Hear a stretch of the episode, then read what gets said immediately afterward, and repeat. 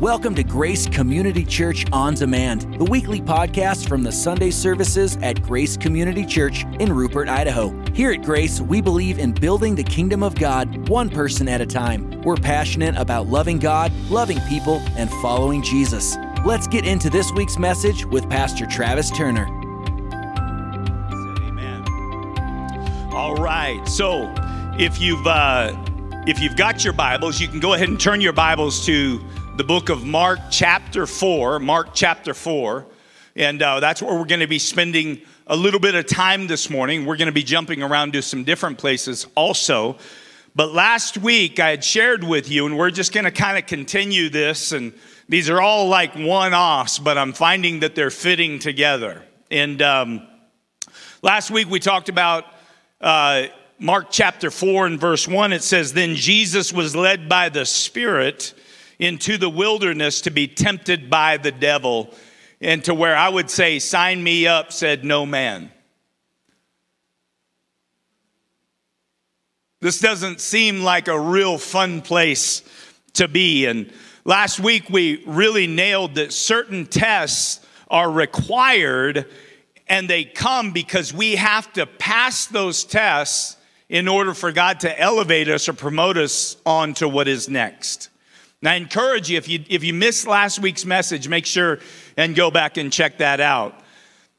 Here, Jesus is hungry. He'd been fasting for how many days and nights? 40 days and nights, and, and he's out in the wilderness, and Satan says, Listen, if you really are who you said you are, you know, the Son of God, the fullness of God manifests in the flesh, then turn these stones into bread. And basically, Jesus responded, but what he was saying, and the reason why he didn't turn those stones into bread, I believe, is because Jesus understands something that a lot of people don't understand today, and that is this that whoever feeds you controls you.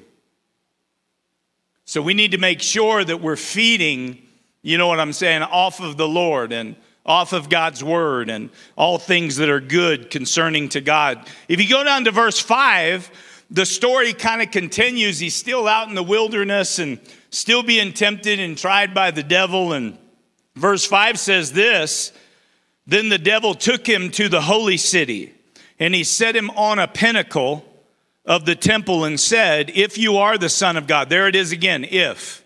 If you are who you say you are, if you are the Son of God, then throw yourself down, for it is written, I will command his angels concerning you, they will bear you up, lest you strike your foot against the stone. And I want you to just pause right there for a second. Don't miss this that Satan knows how to quote scripture. Satan knows scripture. He doesn't maybe know a lot of it, and he might not know it as well as some of you know it, but I can promise you this that Satan knows scripture more than some of you know it. And so, if we go back to the first one, you know, man does not live by bread alone, but by every word that proceeds out of the mouth of God. Like, you better be a person that is a student of God's word. Because you can bet if Jesus is going to get challenged by the word and he's going to combat the challenge through the word, you can bet that you're going to be challenged by the word from Satan himself. Jesus said to him again, It is written, You shall not put the Lord your God to the test. On Wednesday nights, we've been having such a fun time. I don't know if anybody else is having a fun time, but I'm having a fun time leading a, a, a, a Wednesday nights. It's called Parenting Through the Phases. And it is absolutely impossible for me to teach this course, Parenting Through the Phases, without doing two things. Without, number one, evaluating how well or poorly I did raising my children. And, um, and that's just something that you can't get away from. But but the other thing that I've been doing is I've been going back to my childhood a lot because of parenting through the phases. You evaluate how you were raised and how you raise your kids. And, and so I've been spending a lot of time in my memories. And um, some of the time that I've been spending in my memories was whenever I was living for a period of time in Baker City, Oregon. I was born and raised in Twin Falls, and at the age of one year old, my parents had divorced. Well, my mom had moved to Baker City, Oregon, and, and that's where I've got just some beautiful, beautiful memories of my childhood. Up until I think I was nine years old, we lived in Baker City. I think it's interesting they call it a city, but you know, you know, to each their own. But one of the some of the fondest memories that I had was it, it all revolved around BMX bikes. I can remember today, you know, I can't remember exactly how old I was, but I have a brother that's four years older than I am, and, and he was old enough to walk down into Baker City, the city, the, the, the, the massive city of Baker, and go to the bike shop and and buy a purchase a, a, uh, a BMX bike, and it was a mongoose bike. And I don't know if you, you know what I'm saying, like it wasn't a red line, but it was a mongoose. You know, red lines were like a little bit better and but we got a chance to share this bike and it had just meaty knobby tires and it just had everything that was cool for a kid to have and I remember standing out on the corner you know, waiting for my brother to come down the road. And I saw him way off into the distance, and he's pedaling that bike. He's pedaling our bike. He might have thought it was his, but it was our bike. And anyway, I started riding that bike every single place. And in, in Baker City, you know, um, they, they had come out with, right at that time, Baker City BMX Racing. Now remember, the track was was out by the out kind of by the freeway and and it was a real legitimate track where you got the gate that drops and everybody you know it starts uphill and or going downhill and and then there's whoops and curves and jumps and everything else and anyway when i look back at my BMX experience in Baker City, Oregon, it's filled with great memories and also some not so great memories. Some of the great memories was winning trophies because I was the fastest kid in my age group on that mongoose BMX bicycle. And, um, and I did really, really well, and that was super exciting. But some of my bad memories had to do with I was really good at a few different things. I was really good at pulling up wheelies and riding wheelies for a long period of time. And I was also really good at jumping, and we'll talk about that in a second. But I remember one time, this was a bad memory. I don't know if my brother just like changed the tube of the tire or whatnot, but I pulled up a wheelie and I'm riding the wheelie, and in the middle of the wheelie, the front tire falls off of the bike. Now, imagine yourself in this situation. I mean, there's no, there's no, there's no good ending to it. I mean, you can only ride the wheelie so long and then you got to put it down. And when you put it down, it's not pretty. And that's exactly what happened. I was really, really good at jumping. I was just saying, I don't know if it was because I, I kind of knew how to flow with the bike. I became one with the bike. I don't know if it was, it was I just knew how to get the springs going whenever, you know, at the right time when I would hit the, hit the ramp. I don't know if it was it was because I was able to lift the front tire and then also, you know what I mean, at the right time bring the back tire up to land. I don't know what it was, but I was better at jumping than kids much older than I was. So we started with the metal plate just in my yard. We'd get going down the road and we would jump this. It was just a metal plate and nothing special, but it, it had kind of a ramp and then you know, part of the metal plate would just hold up the front end. And, and I'm just telling you, man, I could just catch crazy air jumping into my yard. Much more air and distance than most of the other kids. So, next thing you know, somebody had this bright idea. It's like, listen, let's jump the creek.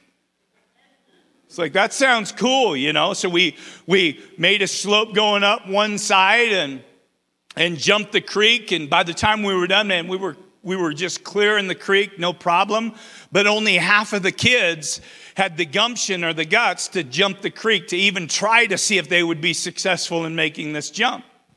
And so I was having super fun. Like I was, this was exhilarating and it was fun and, and I enjoyed the challenge. But then somebody had the great idea of going down the creek a little bit further where it widened out quite a bit more. And just quickly as a kid, I'm thinking, you know, there are a couple of times that I've been able to jump that metal jump and jump the creek where we're currently jumping the creek, and I think I've made the distance. And so, and so I, I said, I'll do it. Now, once again, I was having fun and I loved the challenge, but I want you to know that one of the big reasons why I signed up to do all of the things that I did first, it's because I was looking for validation from my peers. See, I found quickly at a young age that if I did certain things that most people would not be willing to do, then somehow, some way, like they would appreciate the efforts, even if the effort didn't work out really well. And so here I am, hungry for attention, and I jump up, and everybody's like, Travis will do it, Travis will do it. You like, I'm like, yes, I will. I'll do it. So we built the ramp, and and, and like I said, I, I, you know, for there would be moments where I was like, I got this, other moments like, what am I doing? This is stupid, crazy, can't back out of it now. And man, I just, I, I just got going, but I was hesitant as far as my speed goes. I was questioning as I approached the ramp, and, and man, I got great lift.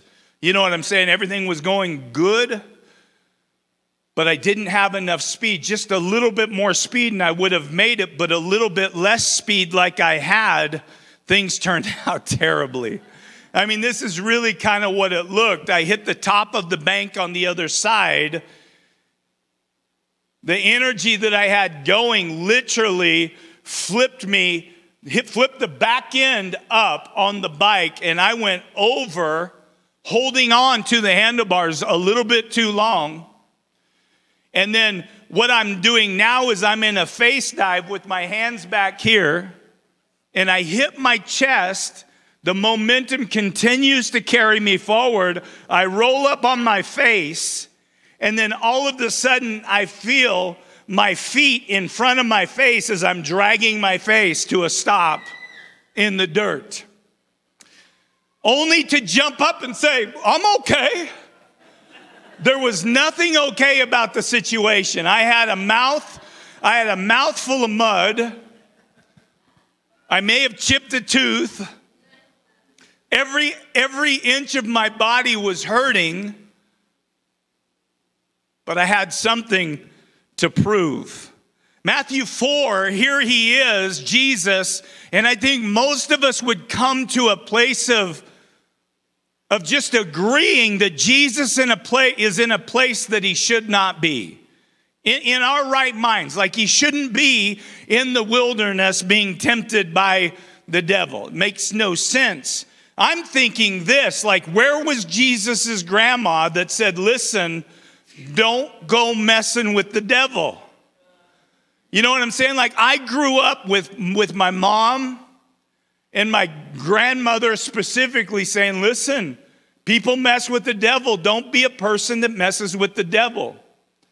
Ouija boards were big when I was growing up, and it was just this goofy little thing that you could buy, you know what I'm saying, in a store what power's in something so goofy like that, but grandma said, don't go messing with the devil. Stay away from Ouija boards.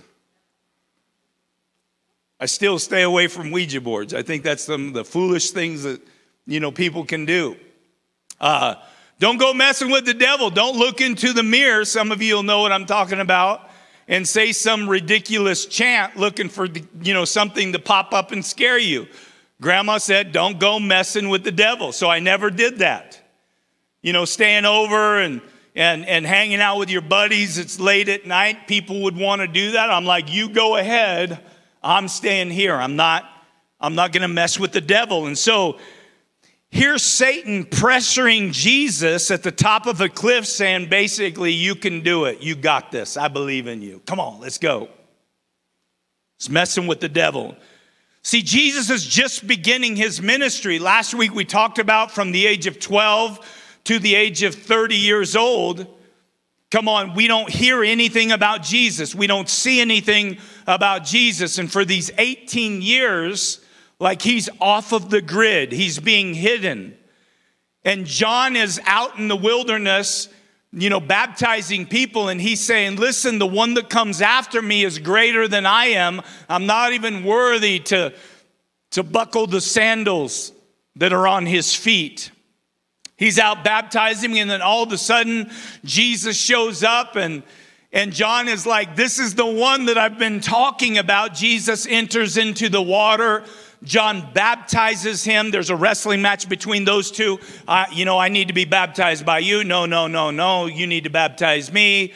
And, and he baptizes him at the moment that Jesus is baptized, the dove, the Holy Spirit rests on that place, descends on that place. The heavens open up, and there's a voice from heaven that says, This is my beloved Son. Son, I'm so proud of you. And so this is the introduction after 18 years. This is the introduction after, after hundreds of years of prophecy. You know what I mean? Looking towards this day, not only when Jesus was born 30 years ago, but this day when he steps into his calling. He's moving forward towards the cross, which is going to change everything. This is the moment of the great introduction. Matter of fact, I should have titled the message, The Great Introduction.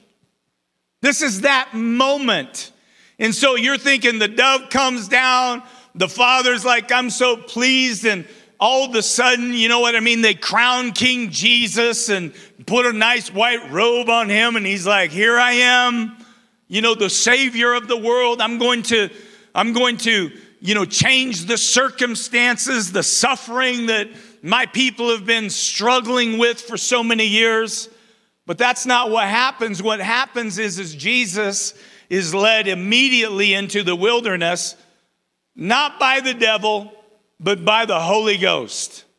By the Holy Spirit, he was led out into the wilderness to be tempted and tried by the devil. Why did this happen?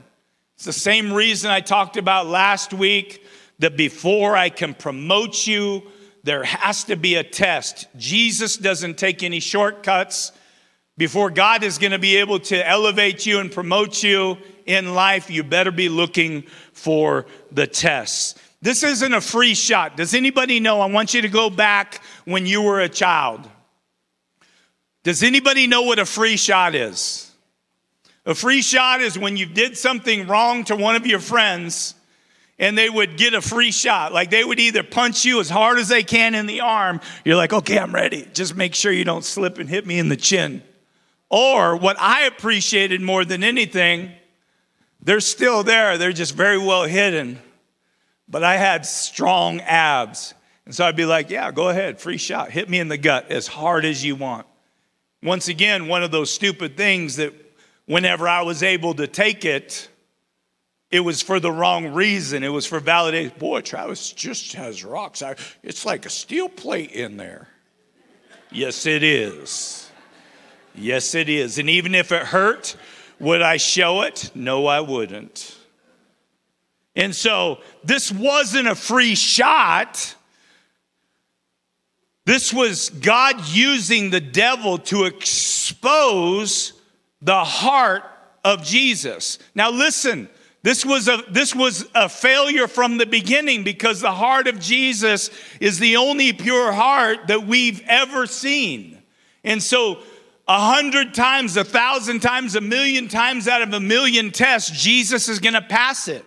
But what we can do is we can look at how Jesus was tempted how Jesus was tested, and we can come to the understanding that, man, if he's gonna be tempted and tested in this way, guess what? So are you. And so here's this, this God using the devil himself to expose the heart of the person, and he still does it today. There are things that are yielded, the devil is yielded to do that God, the, the things that the devil wants to use to destroy you, God will use for the good. There's never a free attack on your life. There's always a purpose, I believe, behind the attack. So here he is. He's, he's elevated with the devil to the top of the temple, which is overlooking the Kidron Valley. And so he's at the top of the temple and he's on a cliff. And, he, and so he's literally 200 feet above everything, looking over the Kidron Valley. And Satan says, jump.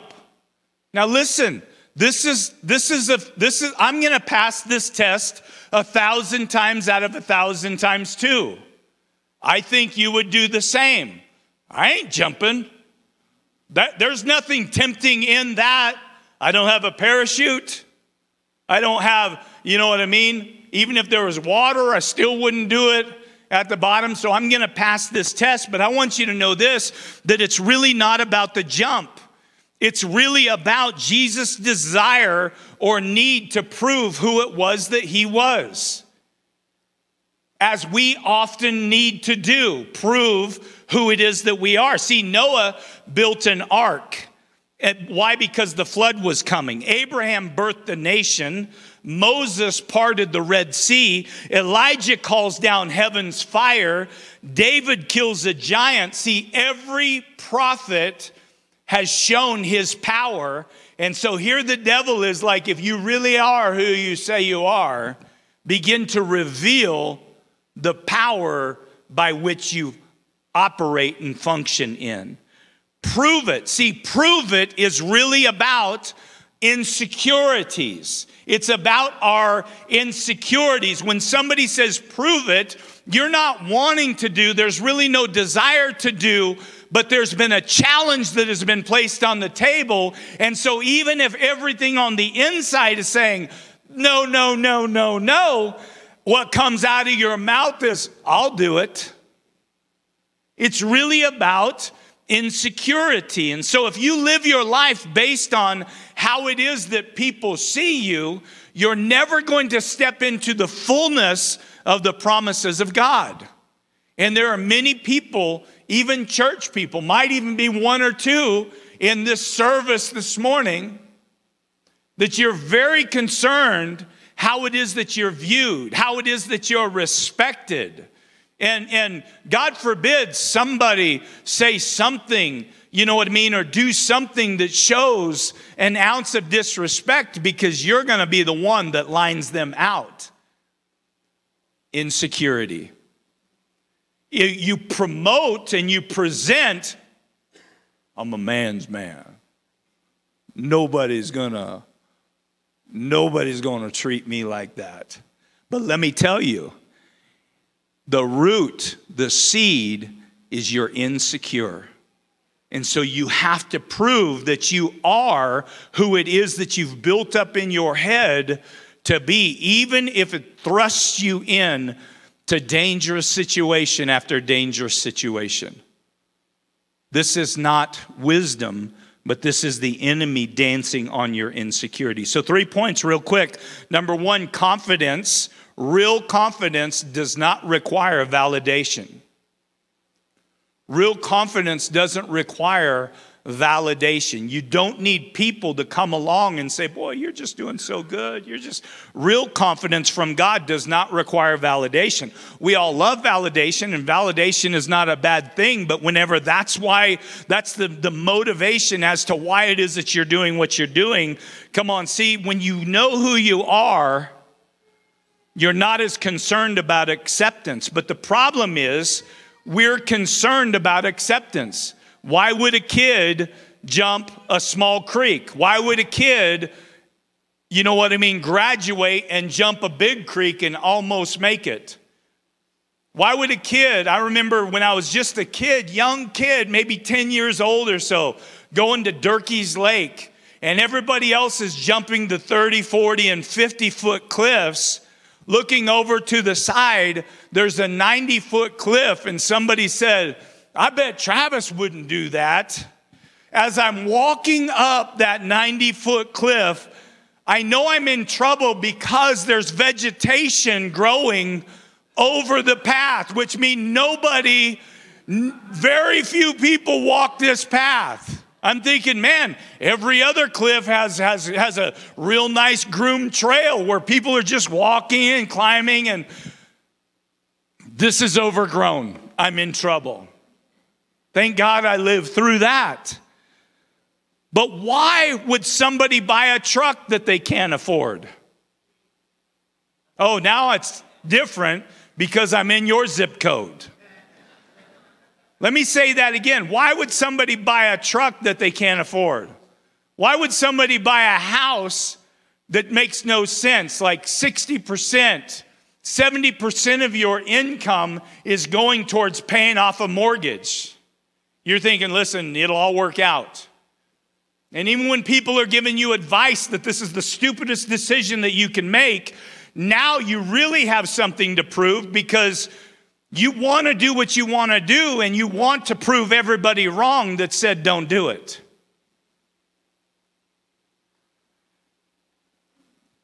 Many of our choices are birthed in needing to prove something to perform.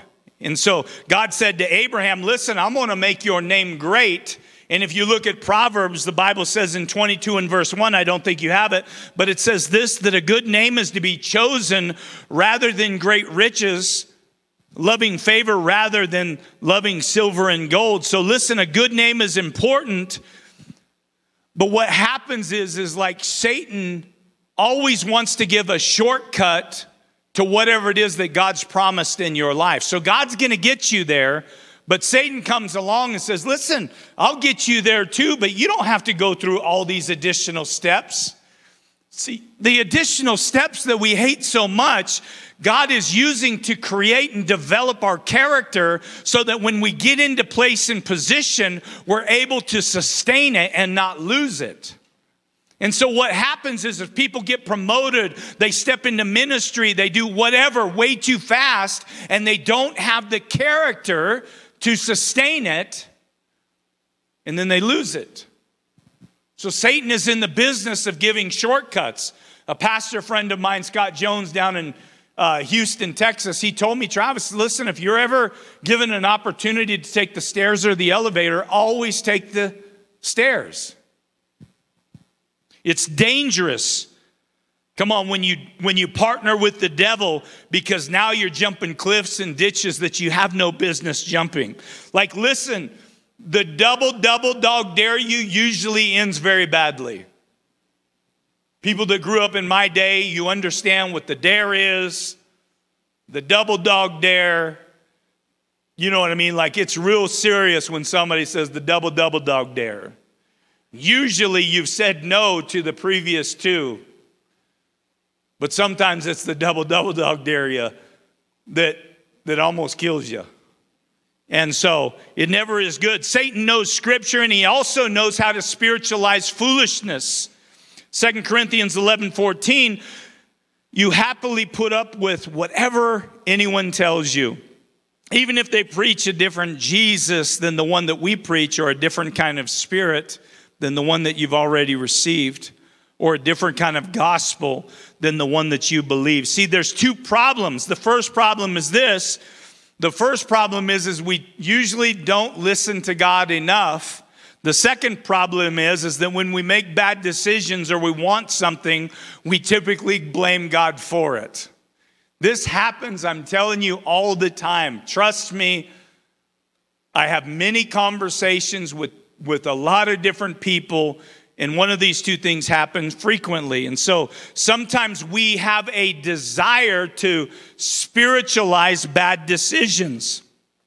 How do we spiritualize a bad decision or spiritualize something that, that, that, that we should not do? This is what we do. We say, God said. God said. True story.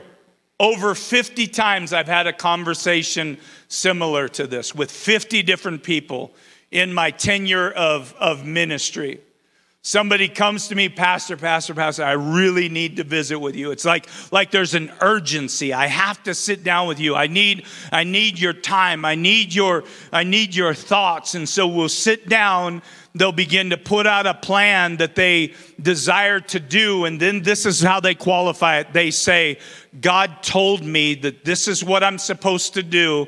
And and and and and then they say this This is the one identifier that I know that God really didn't say. This is what they say. What do you think about it? you know how foolish and ridiculous this sounds? God absolutely spoke to me that this is what I'm supposed to do.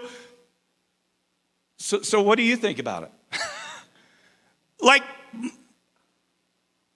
I don't know if my mind is just different, but I'm like, hey, listen, if you're so sure that God told you to do this, why are you wasting your time with me?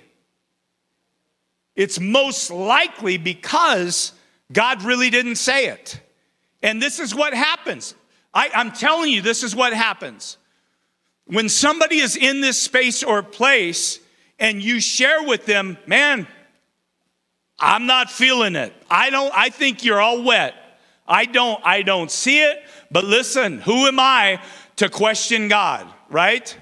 But I don't sense it, I don't feel it. The only way that they appreciate the conversation is if you support what they've already said they're going to do. That's the only way. All they're looking for is validation because they're unsure with what it is that they have heard. And so or they're un, maybe they haven't heard anything, they just have this desire in their heart. They can see a vision that doesn't come from God, but it's coming from it's coming from me. And so listen, I need you to support what it is that I'm doing. So what are you saying? What I'm saying is is that people sometimes, not all the times, not not oftentimes, but sometimes they spiritualize their imagination. And when they are able to imagine something in themselves by putting the label God said, it's just, it's just like, who's going to argue with me? And I'm just telling you that there's, the, there's bad fruit that comes so oftentimes with people that say that God said when all they're doing is spiritualizing their imagination. And so nobody's agreeing you know, you're excited. Man, I can't wait to, you know what I mean, marry this girl. The whole family is saying, don't marry the girl. The girl is not good. We don't feel good about this. Well, you just don't know. You're going to learn to love the girl, and then you're putting all this money into everything, and you don't even get to the wedding day because the girl is off with somebody else. You know, you're looking to go into business with somebody, and everybody's like, listen, business is good, but don't go into business with that person. Oh, you just don't know him or her like I know him or her. Don't do it. And then you do it most of the time because now you have something to prove. And now you're, you're struggling to keep a business going that's not a good business, and you're in partnership with the wrong person and so instead of saving part of the business by getting out of the business that you should have never been in the business in the first place, you're going to go down just like a captain does with this ship. I don't care if I lose everything. Man, you're just going to go down. Why? Because you said yes when, when people that love you were saying no, but now you got to prove something. Why do you got to prove it? Insecurity. Insecurity. Number two is have confidence in the calling. Satan says, if you're the Son of God, he's basically saying, prove it. How many times do we do the same? God, if you love me, you'll hear, you'll heal, you'll restore my marriage. God, if you love me, you'll heal my body. God, if you love me, fill in the blank.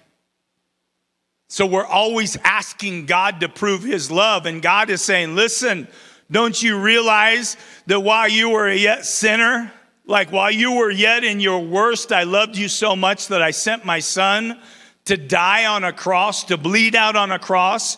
He was perfect in all that he did, all that he said, all that he was, and he laid down his life for you. And you're going to say, you're going to continue to come back to me and say, if you really love me, if you really love me, if you really love. I don't know if you've ever dated somebody that is insecure and their insecurity shows up in this way. It's like, listen, like last night, they said, Do you love me? I love you, baby. I love you. First thing in the morning, do you really love me? I love you, baby. Come home from lunch, do you? I mean, like, really? Like, you're not just saying it, right? Like, do you love me? I love you so much. At night, I'm really kind of doubting you love. Do you, do you love me? I'm feeling the love leave. The love is kind of disappearing. What would cause somebody, you know what I mean, to question, to question, to question, to question, to question? Insecurities. And so, God loves you because of what He's done for you. So, how can we become more secure? How much time do I have left? 957. Gotta hurry, gotta hurry. How can I become more secure? Christians will tell you, like the super spiritual Christians, this is what it looks like. How can I, how can I just get more secure in the Lord? Listen, brother, you need to find the presence of God. Man, oh man. What you need is you need to sit at the feet of Jesus. First of all, it's like, where's that? How do I find these feet that everybody's talking about? Because I've never, I literally have never seen the feet of Jesus. You know what I'm saying? Like I might be passing them by and and and not stopping and so that's the that's like the the spiritual answer. And it's a good answer because the presence of god is absolutely needed. But sometimes we overlook the practical going right towards the spiritual. And sometimes people are like i'm just going to act like i know what he's talking about or she's talking about because it seems like everybody else knows where the feet of jesus is. I don't want to be the one that asks the question where is this place? And so I want to give you something super carnal, but it's also very powerful. How do I increase security? You start winning. You start winning. You have to get some wins under your belt. This is why it's so important, I believe, personal opinion why things like, like group activities and sports or clubs or things like that are important for children because they're going to learn what it feels like to lose. This is another crazy thing. I ain't got time for it too. But shame on my generation that even allowed everybody getting a trophy. It's the most ridiculous thing that I have absolutely ever heard because kids don't know how to, they don't know what it feels like to win because I'm just a winner and you haven't done anything to win anything. And they don't know how to handle themselves when they lose. Like there is a there is a developmental process that takes place when you leave the mat and you just got destroyed by somebody that was stronger, better, faster, and had more tools than you had? Like, how do you regroup from that and, and say, you know what, I'm just gonna work a little bit harder, I'm gonna get better, I learned some things. And then the next thing you know, you go out and you win. That's a whole other message, but this is the deal. Is, is that we have to teach our kids and celebrate real wins when they win and highlight them because it builds confidence. You take a team that's going into the state playoffs, they've not lost a game ever. They go into that playoff game with some confidence that the other team doesn't have because they've got some losses and, and some and losing is a wonderful powerful tool as well but if you're not confident, you got to get some wins under your belt. And you got to help your kids to know what it's like to win and celebrate their real wins. When they come home with a report card that is absolutely amazing because of the work that they put in, don't just say, hey, good job. That was cool. That's what you should have done anyway. You know, you, you want something special? That's what you're supposed to do. Do something great, and then I'll give you. And so people sometimes withhold the win. They're never celebrated. And so, so that'll destroy confidence. You got a kid that's a 4.1, 4.2, 4.5 student, however high you can get. I was way down here in the twos, sometimes the threes. I'm talking about something I know nothing about but give them some wins, celebrate them. You know what I'm saying? Let them know that hard work pays off and, and you're proud of them. And so Moses is called to deliver God's people. I got to just, I'm just, I'm skipping that. I'm not even going to talk about that. Boom, boom, going to the end. Like, listen, you're, you guys are smarter than second service, right? I got to spend all this extra time with second service. I don't have to spend all that extra time with you, do I? I want you to realize this that when you see a miracle, I want you to know that God is there. So check in second service. We're going to talk a lot about Moses. Matter of fact, maybe that's the only thing we'll talk about in second service. But I don't know. I kind of like my BMX bike story, but. Travis, land the plane. Land the plane. Yes, thank you. Thank you. All right, so when you see a miracle, what I want you to know is God is there. And, um, and, and, and when, you, when you know that God is there and God has been with you, then when you're going to that interview to apply for a job that you're unqualified for, number one, you're not going to feel the, the need, you know what I mean, to, to, to, to, to lie so that you can get the job. You know that if this is the job that God has for you, and you've, you've dressed properly for the interview, and you've prepared for the interview, and you're kind and courteous, and you're confident in the interview, you know that if this is the job that you're supposed to have because God's going to open a door that no man can shut, and he also is in the business of shutting doors that no man can open, then your confidence isn't in necessarily the person that is sitting on the other side of you. Like you're going to present yourself the very best that you can, regardless, because of who is inside of you, not what's on the other side of the table. And then all of the sudden, you've got this great confidence that as you do your best, if you're supposed to be here, even if there's 10 other people that have better qualifications and more experience and more education than you have, you're going to hear something like this. We had a lot of we had a lot of people apply and and let me just tell you, people that had more experience than you had, but you are more of a fit for our culture and our team you're going to help us. You're going to, we're not going to have maybe some of the other issues. And so we would like to offer you the job.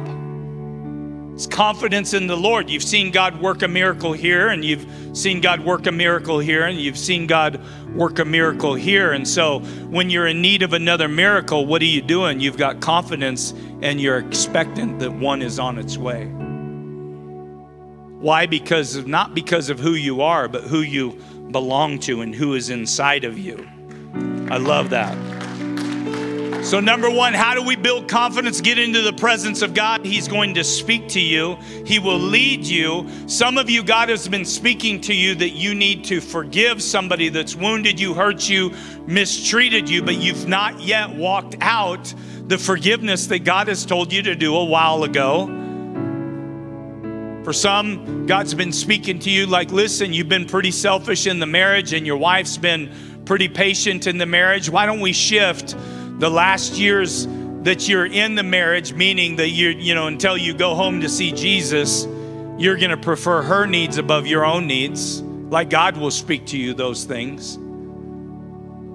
God will speak to you like, listen, man, you've been a part of a church for a long period of time, and they always talk about tithing, and even though they don't make a big deal of it after service because they expect that, you know, you're just going to come to a place of understanding that the tithe is important and trusting God with your money is important, but yet you've been coming to church for a long time, never tithed, maybe every once in a while you've tipped, like the Holy Spirit will tell you that. You know what I'm saying?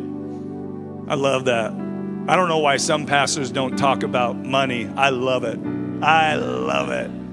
You know why I love it? Because I've got confidence in it because I'm a giver myself. I have confidence that it's the it's the, it's not just a good way, it's like the best way. So number 2, when you hear God, obey God. And then when you obey, look for the miracle because God always rewards obedience. And then the last one is this is sit back and watch confidence build. Once again, you see a miracle here, a miracle there. God's present. I'm in need of a miracle. I'm going to find the miracle because He showed up so many other times. And then guess what? You start walking a little bit different, chest out. Maybe you got your rooster strut on. You're walking a little bit taller. And the confidence isn't in yourself, it's literally in who you belong to. The last thing I'm going to say is this, and it's something that I already shared, but I really feel compelled to say it again. Be careful because oftentimes when people say, God told me so, and maybe you've said this yourself, sometimes it's because you ate the wrong thing, sometimes it's because you stayed up too late, sometimes it's because you were watching the wrong movie and now you're stricken with fear, thinking that the devil is more powerful than he is. How do you I know if it's my imagination or God's divine instruction or presence? If it's my imagination, it divides and it contradicts God's word. And if it's God's direction, it's always going to lead to increase in strength and truth in your life. So learn today, if you're not a person that does this, learn today to walk in the Spirit of God. Get in your word so whenever you hear a voice, whether that be from you or from an angel or from the Holy Spirit, you'll learn what's what. But this is how you know it's from God is you're also going to be in his word. And if that voice that you hear is different, it contradicts the word of God, then you know it's not God. Get rid of it.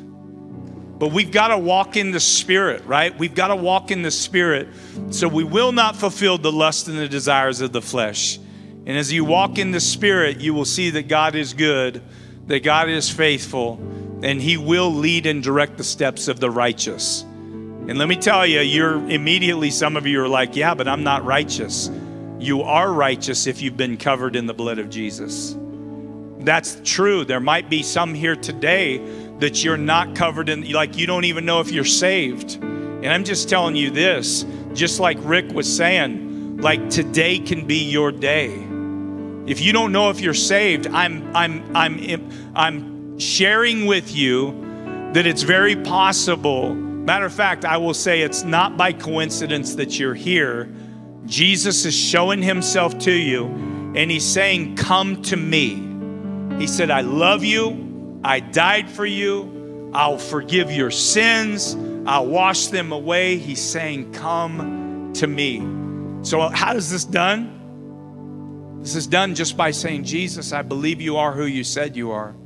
Will you come into my life? Will you forgive me of my sins? And guess what? He's faithful and just to do that. And this day would be the first day of the best days of the rest of your life. Amen? Yeah.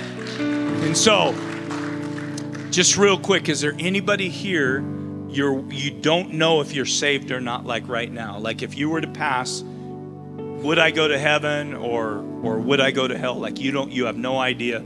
Is there anybody here that wants to receive the Lord so that you'll know today? Yes, sir. Thank you. Is there anybody else? Back in the back. Thank you. I see you. Anybody else? Like guys, also in the back corner. Thank you so much, sir. So listen, and and, and I just want to speak to you three. Everybody else, you can just tune out for a second. But this is the deal: is um, is it seems childish.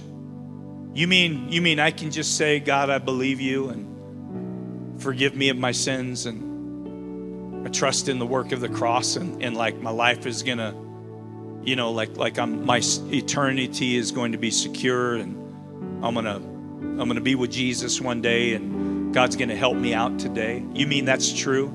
Yes, that's exactly what I'm saying. I said my prayer drunk in a jail cell. This is what it was like. I'm tired of my life. God, if you can do anything with it, you can have it. That's the simplicity of my prayer, which has led me to where I am today.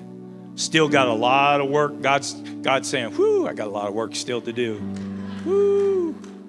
But I'm telling you, my life looks nothing like it used to look like. And guess what?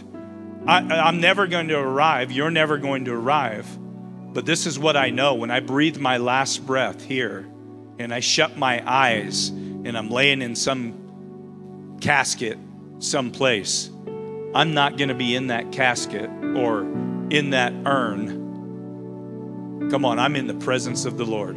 The Bible says to be absent from the body and I have a tremendous confidence in that. Like, I'm not hoping, I'm like, man, God, I really hope this is true. Like, I have a tremendous confidence that, so when you, and I mean this, like when I die and you're still around, know that I'm just fine. I'm just fine. And that's not like a play on words, like that's what a pastor's supposed to say. No, no, no. Listen, God has been so good to me, and I know this that what's to come is even going to be better. And I've got tremendous, tremendous confidence in that. And so, this is what it looks like to you three. Right now, just in your own words, even under your breath. You don't have to say it out loud, but just say, God, please forgive me of my sins. Come into my life and fill me with the Holy Spirit. Thank you, Jesus, for the gift of salvation that comes by the way of the cross. You died so I can live. And now, begin to get into His Word, study. You know what I'm saying? Talk to Him throughout the day. Make church a priority. You know what I'm saying? Get around other people that are going the same direction. You too will see your life change more and more every day. He is a good God and He loves you. And I want you to know that we love you too. God bless you. Thank you so much. That's it for today's teaching. Hey, here's an idea. Share today's message with a friend or family member. If you're listening from outside our fellowship, we'd love to meet you. Visit graceid.org and hit the contact form to get in touch. We'd also love for you to join us. You can even check us out on Facebook Live by searching Facebook for Grace Church Rupert ID. Learn more and plug in at graceid.org. Thanks for listening to this week's message from Grace Community Church.